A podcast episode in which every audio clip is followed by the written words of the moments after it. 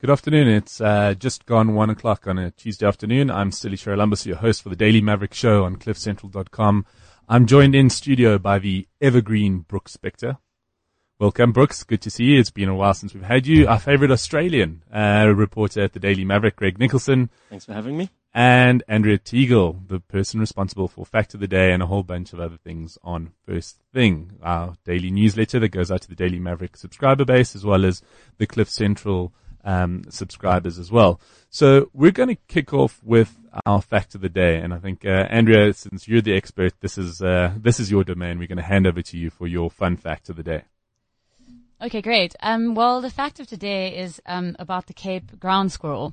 Um, they have very impressive genitalia, which um, are actually 40% the length of their bodies. Um, they're so big, in fact, that they can and frequently do perform oral masturbation. Um, and on uh, themselves. On themselves, yeah. I, and, I believe uh, the term's autofellate. well, yeah, I, I, I, kind of wondered if everyone would know what that means. So, um, but there was a researcher in Namibia who, um, who spent quite a disturbing amount of time watching these squirrels masturbate. Um, and they used, it was actually a very funny description of this, so I actually thought I would just read it. Uh, who funded this research?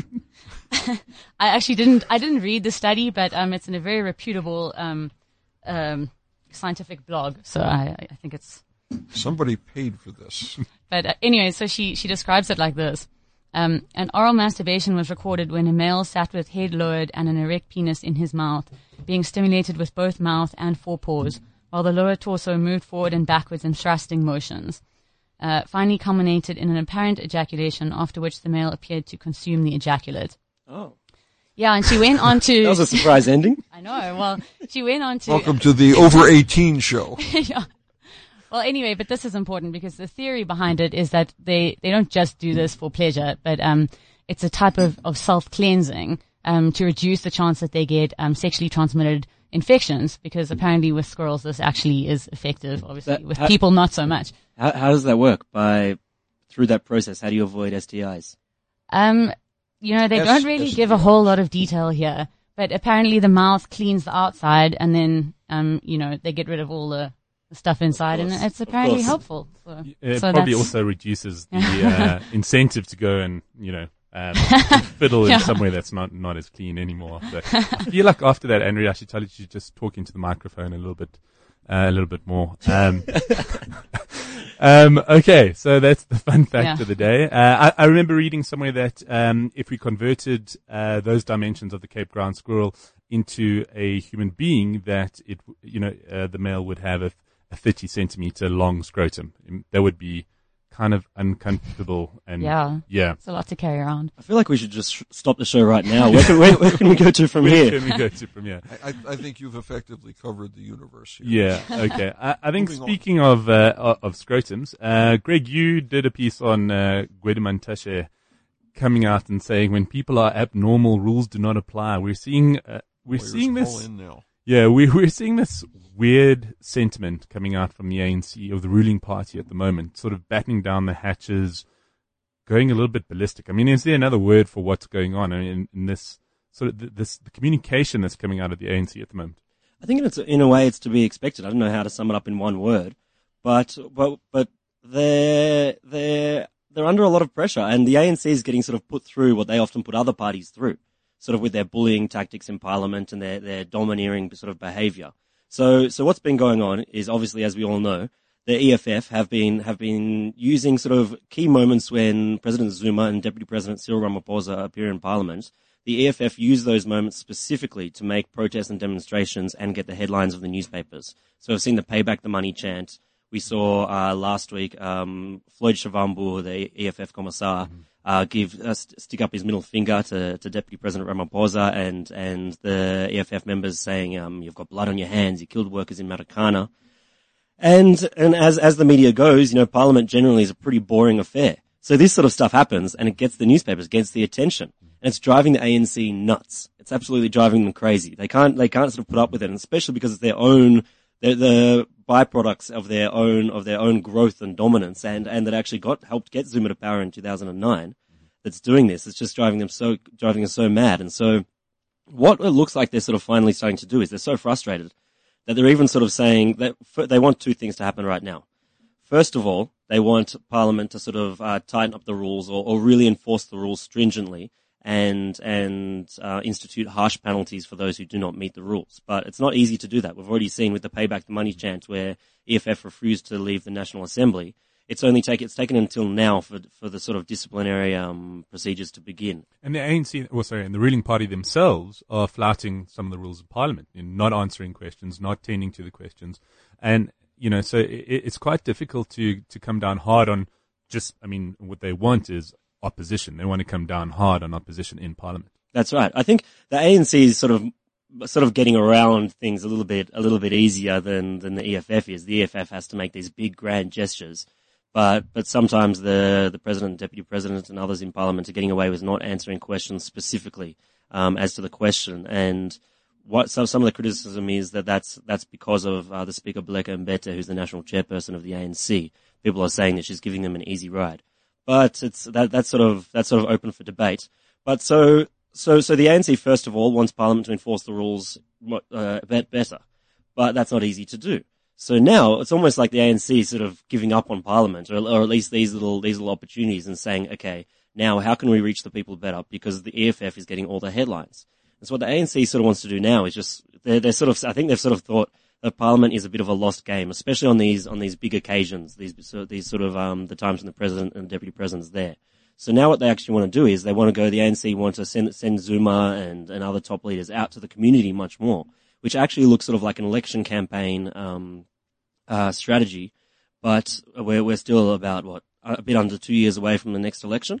So what we could actually see is the ANC on the ground a lot more and um, in, engaging with citizens a lot more than we would get in normally in the normal sort of um, off election period. Brooks, does it does this feel like a, a knee jerk reaction, panic reaction to what's going on at the moment? I mean, Ranjeni Munusamy wrote in her piece yesterday saying this is officially the point where the ANC loses the plot of how a democratic state should be run. Do you agree with her? Let me put it this way. Picture a very large we're not going back to the Cape Cape Squirrel, are no, we? No, no, no, no, no, no. Very large gorilla with extremely sensitive skin and a very angry swarm of mosquitoes. The mosquitoes are not going to kill the gorilla. The mosquitoes are not, in fact, going to do much damage to it, but they sure irritate it like crazy. And the problem for the governing party, I've stopped calling them the ruling party, they're the governing party. The problem for them is they know that without any effort at all, they can pass any piece of legislation which enters the parliament because they have an absolute majority plus. They can manage the process of all the hearings in the portfolio committees and they can manage the time clock for debate. What they can't do anymore is manage the content of the debate that precedes any vote. So they win on every issue, but lose on the texture of legitimacy of the way the issues are discussed. And of course, the media is a willing co-conspirator in this because the media loves the controversy. It, it, loves the color and the discomfort. It loves the argument. I mean, it's made parliamentary television something worth watching, at least on certain days. Uh, it's much more interesting than watching reruns of old soap operas. The problem is there's no way around it. There's no way around this unpleasant process for the, for the ANC other than to put up with it and come up with ways to make it increasingly uncomfortable for the economic freedom fighters or even the DA if they should rise up from their stu- from their slumber. Uh, and as long as this happens, you're going to have this unseemly spectacle over almost every single issue.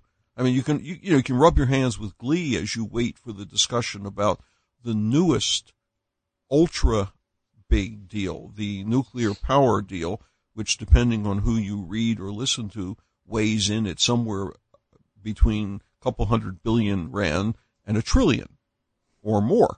Um, I mean, your great grandchildren may be paying for some of this by the time they finish it, but there must be debate about it because it must become a budgetary issue there must be discussion about the propriety of using this bidder, and since there was only one bidder, they must use, they must have a discussion about whether or not there are alternative energy sources. It's going to get bogged down in all kinds of arcania over the science of it. It's also going to get bogged down in the budgetary details. But what's going to become important is the spectacle of the ANC having to defend an issue that most of the people in the party clearly had no idea was, was coming their way.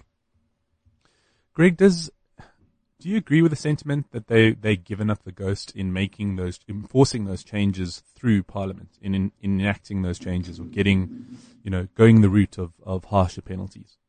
No, I, I certainly don't because the ANC would like to see that happen, but they just know that it's a long process and it's sort of difficult to mete out and and you can't. It's difficult to to bring those changes about at the time when these protests happen. They they sort of play out later on. You know, it's sort of like in the media. You know, when uh, someone someone publishes a headline that might be wrong front page, and then then you have to go to the ombudsman, and then then later on there's going to be a little page three blur, little page three one paragraph. Page twenty three, more like it. Yeah. That's that's right, with with an apology there. It's, it's sort of the same thing in Parliament. The the it, it, does take a while for these things to to, to pan out, and, and, and for the responsibility to be um to be sort of held and and meted out. Um and so so I'm sure the ANC still want that to happen because they need that to happen at least over a longer sort of period. But but in these sessions of, of when the House is sitting, uh, all, all, all, that can really happen is for the National Assembly or, or Mbete, the Speaker, to either send out um, the whoever is at fault, um, if someone won't withdraw their comments, perhaps, um, or or in the case in August when we saw the EFF refuse to leave um, during their payback the money um, um, protest, then the, the, National Assembly had to be had to be put off together. So the key thing is, I think they, they still want to try and try and tighten up Parliament, the ANC I'm talking about, mm-hmm. but at the same time they're looking at other avenues now as well to to to, to see what they can do to, to communicate with the people. Well, they can't very well ignore the Parliament entirely mm. because there are certain processes that have to be followed to pass laws and budgets and whatever else is is on their plate. But they can, to the maximum extent possible, divert public attention away from all the mud wrestling in Parliament to some other kind of conversation. Whether they'll be successful at it or not is a whole different kind of question. And I think what, one of the things that the ANC risks, though, in this period is is using the harsh language. So, so the sort of press release they sent out, I think it was Saturday or Sunday, saying that Parliament has to sort of has a responsibility to to protect the integrity of the institution and and also mentioned that these opposition elements are hell bent on embarrassing um, the president and deputy president. What what that press release was interpreted as, even though it didn't say it um, directly, was that the ANC wants Parliament to direct to, to try and intervene to protect the the president and deputy president from being embarrassed. And and there's so, doesn't that just say a lot though? I mean, no, but they, but they but they didn't say that. that. That's one of the key things. They didn't say that. That's how we interpreted mm-hmm. it. That's that's how a lot of people interpreted it. And but that if, if we slot that into the language that the ANC and and um, particularly the SACP as well is using, um, sort of calling like the EFF or opposition parties rebel movements and comparing counter-revolutionary, yeah, counter, as well as rebel movements, comparing them to Boko Haram and, and fascists, fascists and things like that. Um, I think I think it does. The ANC is risking losing its leg- legitimacy and sort of losing face in, in, some of these things because it's going over the top uh, in its reaction. Well, too many people, however, will simply say, oh, it's all politics. All politicians are dirty. All politicians call each other names. It's all the same. It's all those people down there in the mud. Now, in a short term, tactically, that may be what the ANC wants. That this whole thing is just termed a squabble between people like, in the long term though, it's a bad strategic judgment because to lead a country, you have to create a sense of both narrative and goals. And narrative means you explain clearly what it is you expect, and goals you articulate clearly where it is you're supposed to be going. And if you reduce everything to the question of simply poking each other in the eye all the time and gouging each other's eyes out, then the whole nature of the political process is enormously cheapened and and, and turned into something that's a counterfeit of what it should be. That might be a lot more fun to watch though. Oh no, it's infinitely more entertaining. that's the problem. um, going back to Ranjeni's piece on Monday, Ranjeni Munusamy wrote an um, analysis piece on, on how, you know, um, the ANC is protecting Jacob Zuma, um, you know, like, uh, and protecting Olympus from, from falling. Um, Brooks, you've been around for a long time. You've Hundreds seen- of years. Hundreds of years. You've seen changes on the He's seen continent. Olympus fall. Yeah, he's seen it. He was there. He was there with. I was I was there with a sign that said, "Be careful of the of the precipice." Um, and we've seen we've seen this happen so many times before on the continent, especially where the liberation movement comes into power, and then when things don't start going according to plan, they do whatever they can to hang on to power. Um, and and, and in a lot of cases, in most cases, with disastrous circumstances uh, and results. Are you seeing some of those those same uh, nuances play out here? Well, the, the usual rule of thumb has always been that a liberation movement has one generation or 20 years before it begins to founder, flounder, and eventually uh, collapse in a heap. Um, and more or less, this has been repeated in various places. Not necessarily, for example, though, in Zimbabwe, where the liberation movement uh, effectively now in the person of just a small number of people has been around since since independence without uh, any real ability to be shoved off the the front. The problem here is in the, in South Africa that the original people of the liberation movement are effectively almost entirely out of the picture now.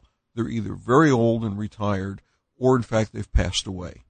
The generation of politicians in charge of things now are people who either came in early in the new period or have come up through the ranks at a time when politics meant getting a hold of the power that was already in the hands of the party, working your way through the system.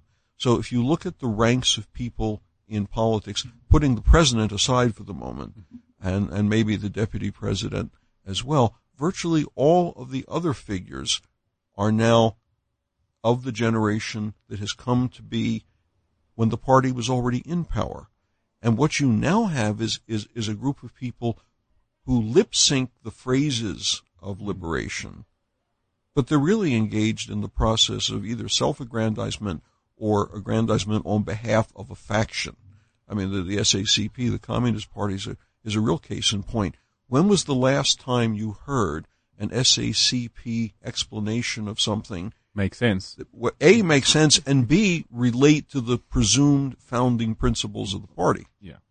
Uh, it, it's what it is effectively now is a lobby on behalf of whoever is in charge of the of, of the mothership. Um, so i you know, if you look across the cabinet now, it's filled with people who really have risen up through the processes of uh, the party as it's already been in power. And and what they're doing now is they're protecting turf.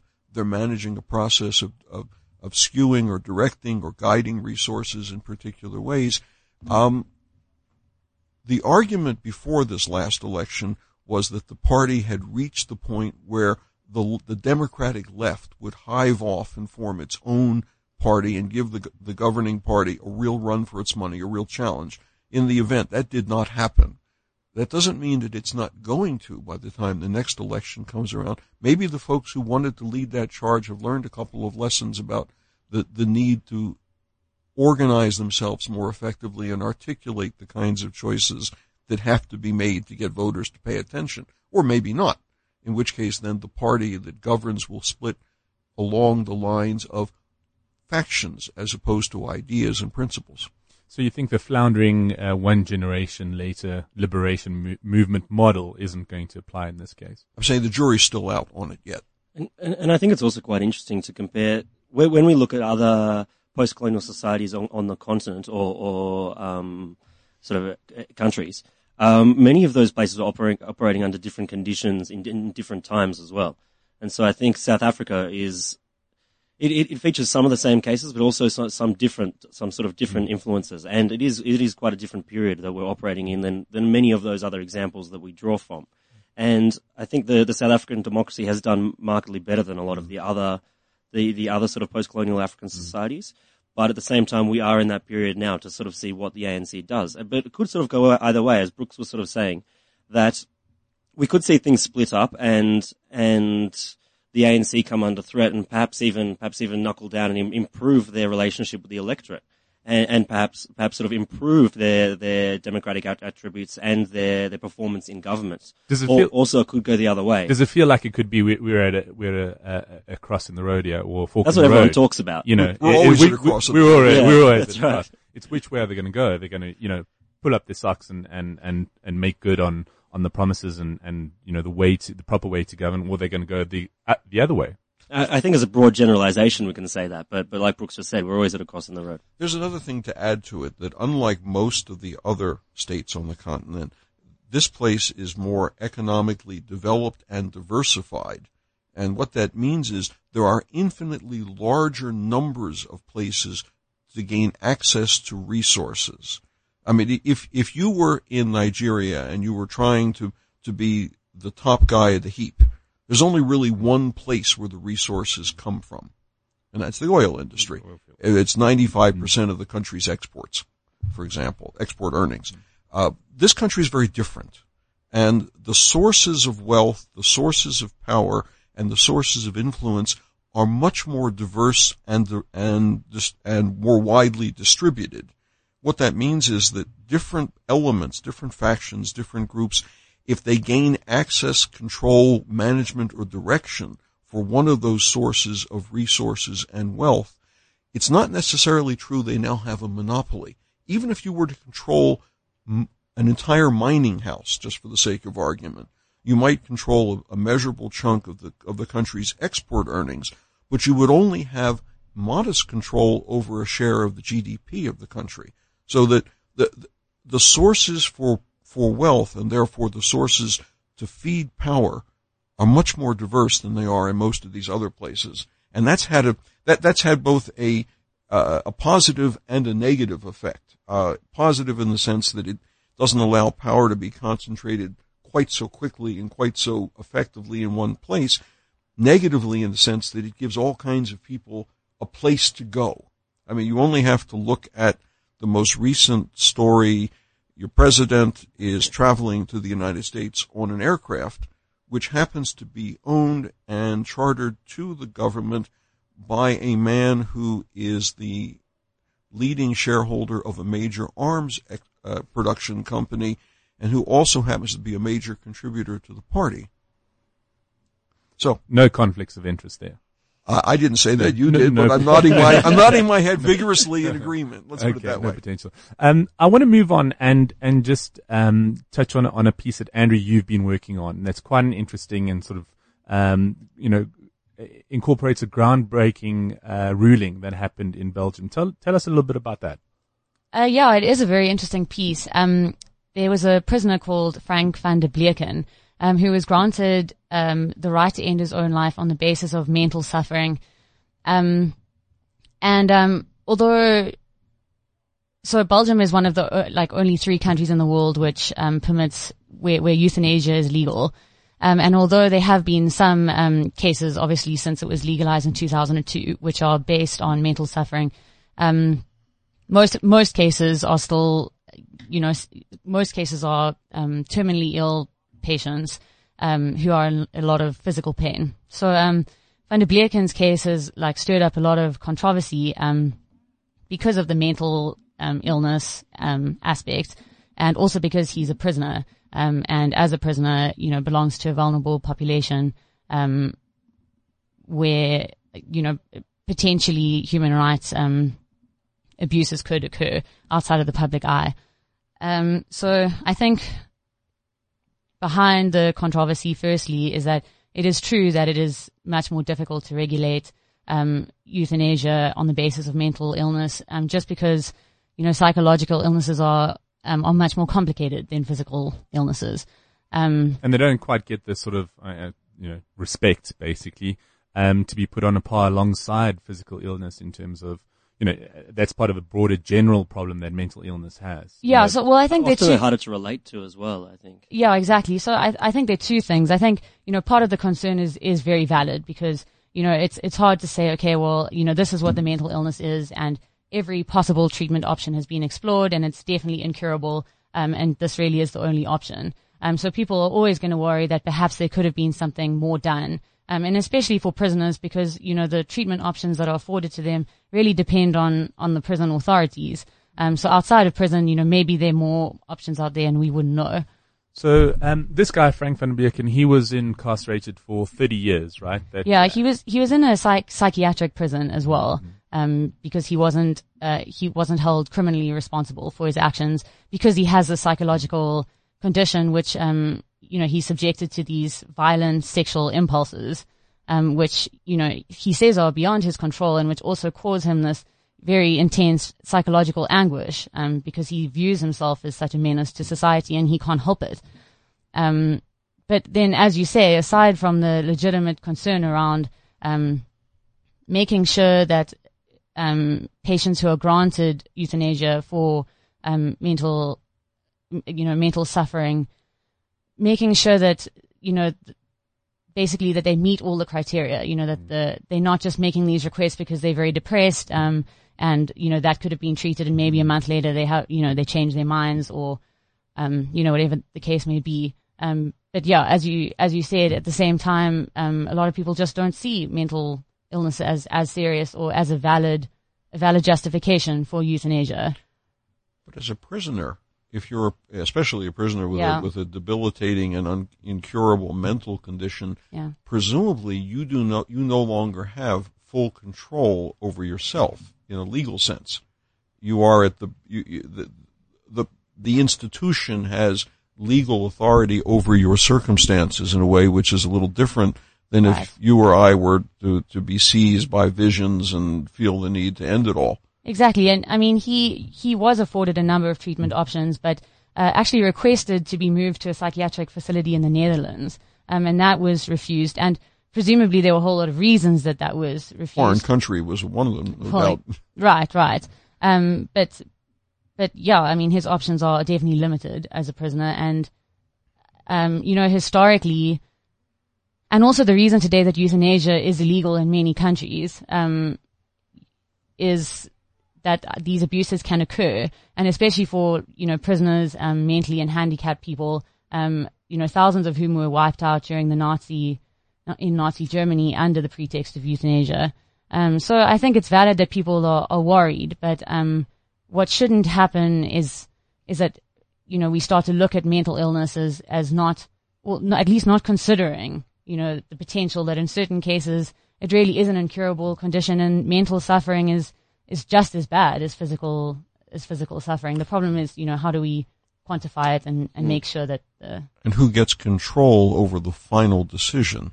Well, so I mean, I'm I'm speaking in reference to Belgium now, but the what they have there is you you need three um, psychiatrists to agree um, that all possible treatment options have been explored and are futile, um, and then the patient also has to undergo a period of um, psychiatric evaluation, um, and you know a certain amount of time needs to pass between the request and you know it being granted, and obviously that's to you know give time in, in case you know something changes. Um, but obviously, you know, it's not going to be 100% foolproof. Um, but on the other hand, at least in a case like Van der Bleeken's, at least, you know, these processes are, are followed. And hopefully in cases where there are alternative, you know, treatment options, the patient is alerted to these.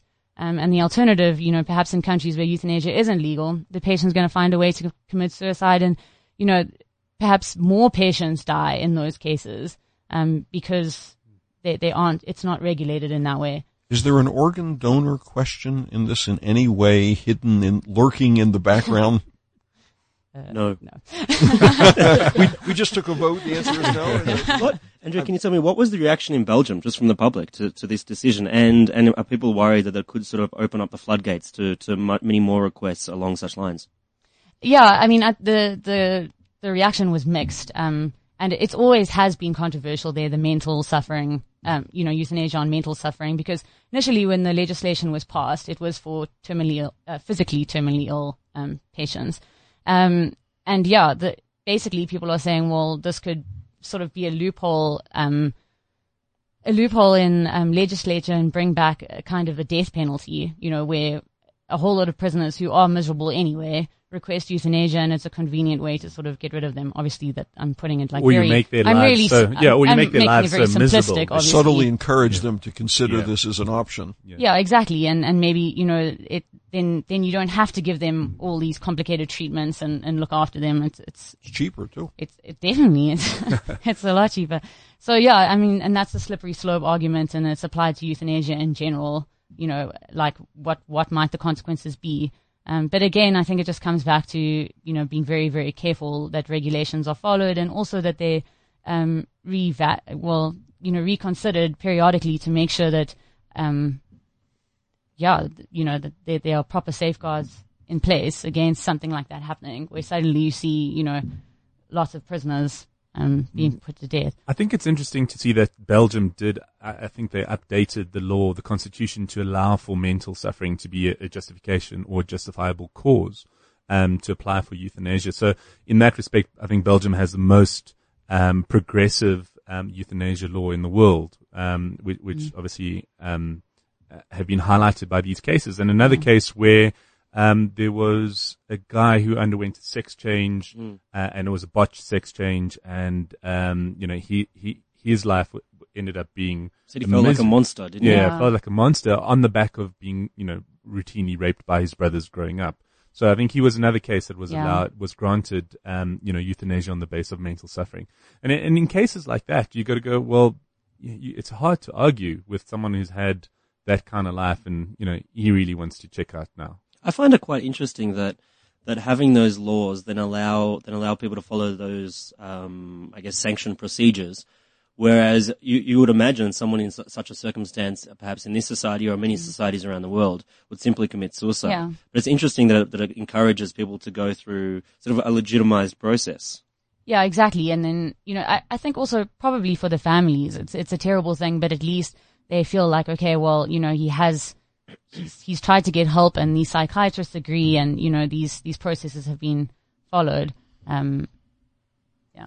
Yeah, and and that's the case. If you've got those those processes in place, um, you know, maybe that person who does go and commit suicide anyway could have been rehabilitated or treated in that, you know, had they followed the, those processes. It's only, a, you know, last resort. And I think, you know, maybe if it was legislated and made available that, you know, there, there could have been people who, who, who'd been saved along, along the way. Because So it might cut give- down on the suicide numbers. say. E- Exactly. Um, uh, what's interesting to note is that South Africa is kind of stuck in limbo when it comes to the euthanasia laws.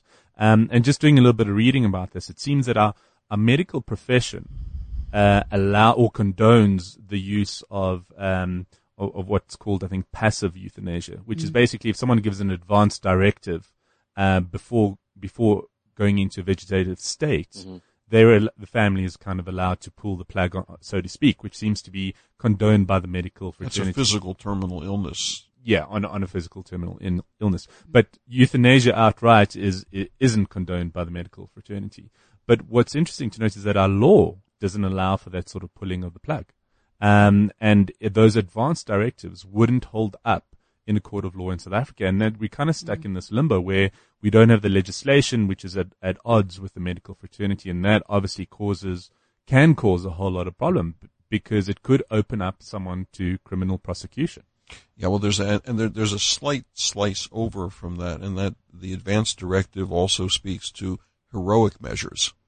That you know, there's a distinction between letting someone die with dignity, mm. giving them palliative care and the appropriate medication so that they feel less and less pain, and the withholding of certain kinds of treatments that would lengthen life for at least a small period of mm-hmm. time. And a lot of people write the advance directive that says no heroic measures, at least in countries overseas. That has been upheld for the most part. But the next step over is a much more problematic area for a lot of people. Cool. Um, Andrea, any final words on the? Oh, oh, Greg? Uh, I- I'd like to hear a little bit about the law. I think it was a bill, a bill brought up in, in Parliament uh, around 2000 on, on these issues about euthanasia. the, the South African one. The South African one I'm talking about. To, to, to just get our position on that and, and some, some detail on, on the legal parameters that are in limbo. Uh, yeah, well, the bill was um, commissioned by Nelson Mandela, in fact, um, and uh, gosh, I can't actually remember now the name of the group who. It was the Law Commission. Yeah, yeah. Um, and basically, I think proposed that um, euthanasia, both passive and active, be made legal in South Africa. Um, and yeah, it's basically sort of just disappeared in Parliament since then. Um, hasn't been discussed, hasn't been open to public discussion. Um, and you know, in July, this the debate was kind of um, uh, you know stirred up again here. Um, when Desmond Tutu spoke out um, in favor of euthanasia, um, referring to Madiba, um, and there were a couple of other cases as well, um, which brought it to the public attention. Um, but you know, yeah, at the at the parliamentary level, nothing really seems to have been have been done to to discuss any potential. There's fighters getting in the way. Yeah. So yeah, I mean, I, I think the, the, the the laws had been drafted in 2000 and it's basically been sitting there, sort of in you know legal purgatory for you know just floating around, and needs a champion in Parliament, basically someone to push it. You know, we need a Mario Ambrosini, um, you know, um, type person to to get behind it and push it because it's probably just going to keep coming up and start and causing more and more um, challenges both for families and and maybe in a, you know it's going to be a case where there is going to be a, a criminal case filed against someone who ends up pulling the plug and then you know has to defend themselves according to an outdated set of laws. I, I, I think the, the issue here is um, regulation would be very difficult. You know, you'd want every single case to go through, you know, a a proper court procedure um, and process.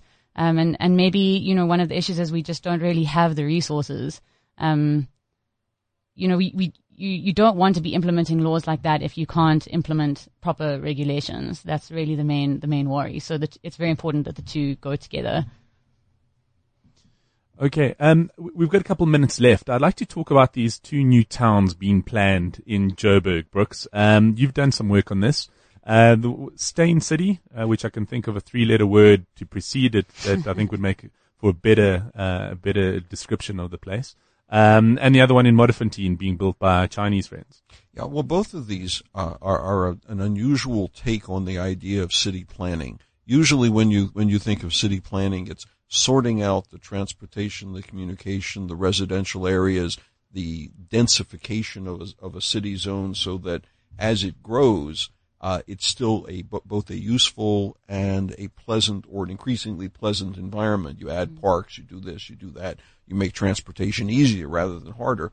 But what these do basically is to take large tracts of land, the one out near Dainfern in the case of Steyn City, and Modderfontein, which was the old AECI property on the eastern side of the city, somewhere between uh, OR Tambo, uh, Tembisa, and some other part of Ekurhuleni, and say, okay, um, let's leave the city behind, in effect, and let's create an entirely new complex. Not just a development, but I mean, this is, you know, these are big things. They're going to have 100,000 plus plus people uh, living there. Uh, and the theory is that you build a self-contained unit as much as possible that So has mixed use commercial as well as residential. light industry, even educational facilities, health services. the whole thing.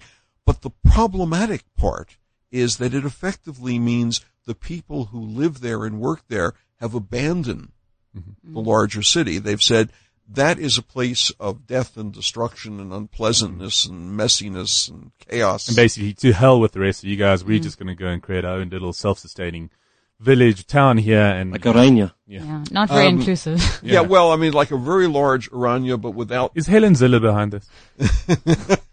I mean, uh, you know, it, it, in the one on the one hand, if you were to go live into a nice idyllic place where everything works and uh, the people who have to clean up silently show up and they clean up and then they go away, um, but it has a slightly totalitarian texture to it, doesn't it? And a bit of a Truman Show, Truman Show vibe. I was sort of thinking of Elysium, the satellite surrounding the wasted Earth. And, uh, you know, you could see the rest of us sort of living among the wreckage that the, that the, the people who can afford Steyn City or Modderfontein Newtown, um, have, have abandoned us for. The, the, pro- the more problematic aspect beyond that is that one of them at least, Steyn City, is actually going to have a physical perimeter around it.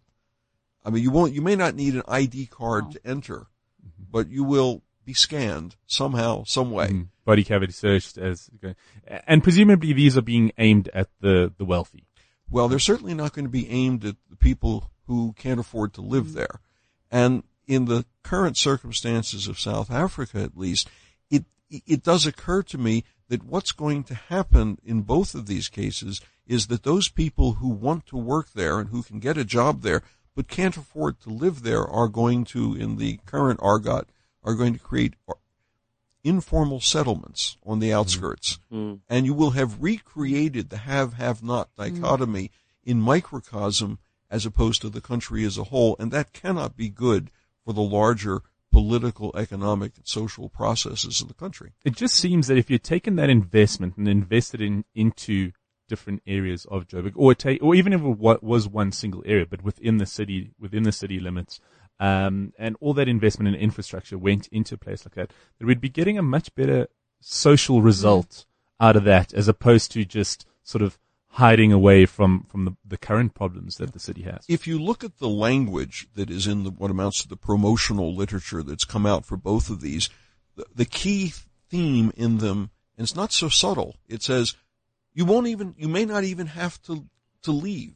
Mhm. And you know, that, that's, that's a fairly strong whack across the head that says, forget about everybody else. You're okay here. And I, I saw a video production of the, the Fontaine one, and it, it, it had this enormous green expanse with recreational lakes and all kinds of other things. And my first thought was, where in the world is the electrical supply, the water infrastructure, the IT connectivity? Who's going to pay for all this? But surely government must be linked up with these projects. I don't think the government is thoroughly engaged in this yet. especially Modderfontein, because I know the government was, was, you know, sort of celebrating when, when they heard about this investment from China. when they heard about it, I think is the key phrase here. after after they got the news of it, um, I mean, it, the Modderfontein one especially was one tract of land, and the the company that bought it, uh, Zendai, uh, which is based in Shanghai but listed on the Hong Kong Stock Exchange, bought the whole thing for what was the price? A billion somethings, uh, euros, dollars, rand, pounds, something. Uh, and it's a huge expanse, uh, 1,600 hectares, which is not quite a small country, but moving in the general direction of one. And the government will have to be involved in all the infrastructure and all the land use discussions, but they're lucky in the sense that they don't have to go through the rezoning and the planning and getting all the people who live there now saying, wait a minute, wait a minute, that's my house. Um, uh, the uh, Steyn City, I think they bought it chunk by chunk by chunk, so that when they ended up with the whole thing, they ended up with nobody else left to object to anything. But I, I, I, I the psychological dimension of this just frightens me a little bit. Um, like everybody else, I want to live in a safe, comfortable, pleasant uh, environment where I can go to a coffee shop and drink, you know, skinny cappuccinos all day long. Um, but I also want to be able to go to museums. I also want to be able to go to a street where all kinds of people wander through and the, the, the, the frisson of excitement is real rather than contrived. Um, think of these as a very large version of Melrose Arch. Agreed. where you've created in Melrose Arch. It's very lovely to be there for a while, but you've created sort of an imaginary Mm, version. It's like it's like Disney World. It's like a city designed as Disney World. Where all the people are the same. It's very Yeah. homogenous. Absolutely. Sounds really depressing. But I find the interesting thing with something like Melrose Archer, where I used to live down in Maboneng downtown, where where they have it is sort of like a bubble, and you have this sort of controlled environment that has security guards on every single corner. Quite suppressive, really. No, but, but but at the same time, no one's stopping you from leaving, so you can just walk mm. across into the next block mm. or mm. drive drive out of your car and go somewhere else if you like.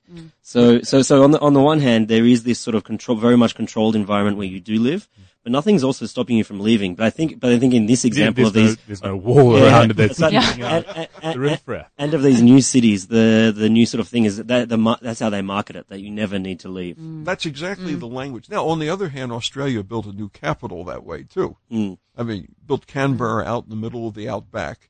But, but there was a specific reason Of behind course. that, I mean, that, and that's my point. and it, and it wasn't safety or anything.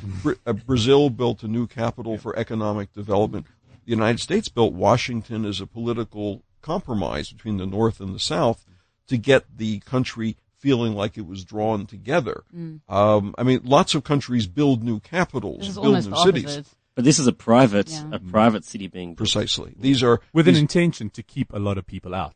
you don't belong in our town because our town's only for people who can afford it. Have they broken ground on these developments? Steyn City is uh, the, the bulldozers are marching forward.